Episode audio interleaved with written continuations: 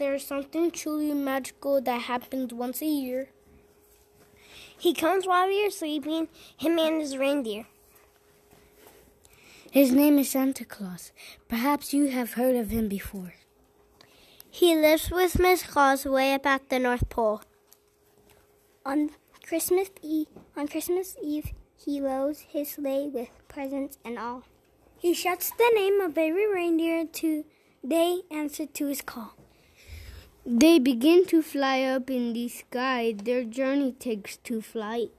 And Santa knows he has little time before nighttime turns light. He comes down the chimney, furnace, or front door, scratching his beard, and goes to work, putting presents on the floor. He eats the milk and cookies, so quiet and discreet.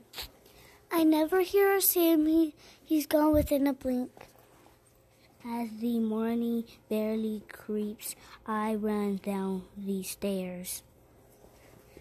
Presents are so pretty. Packages with love and care. The note says from Santa, I squeal with delight.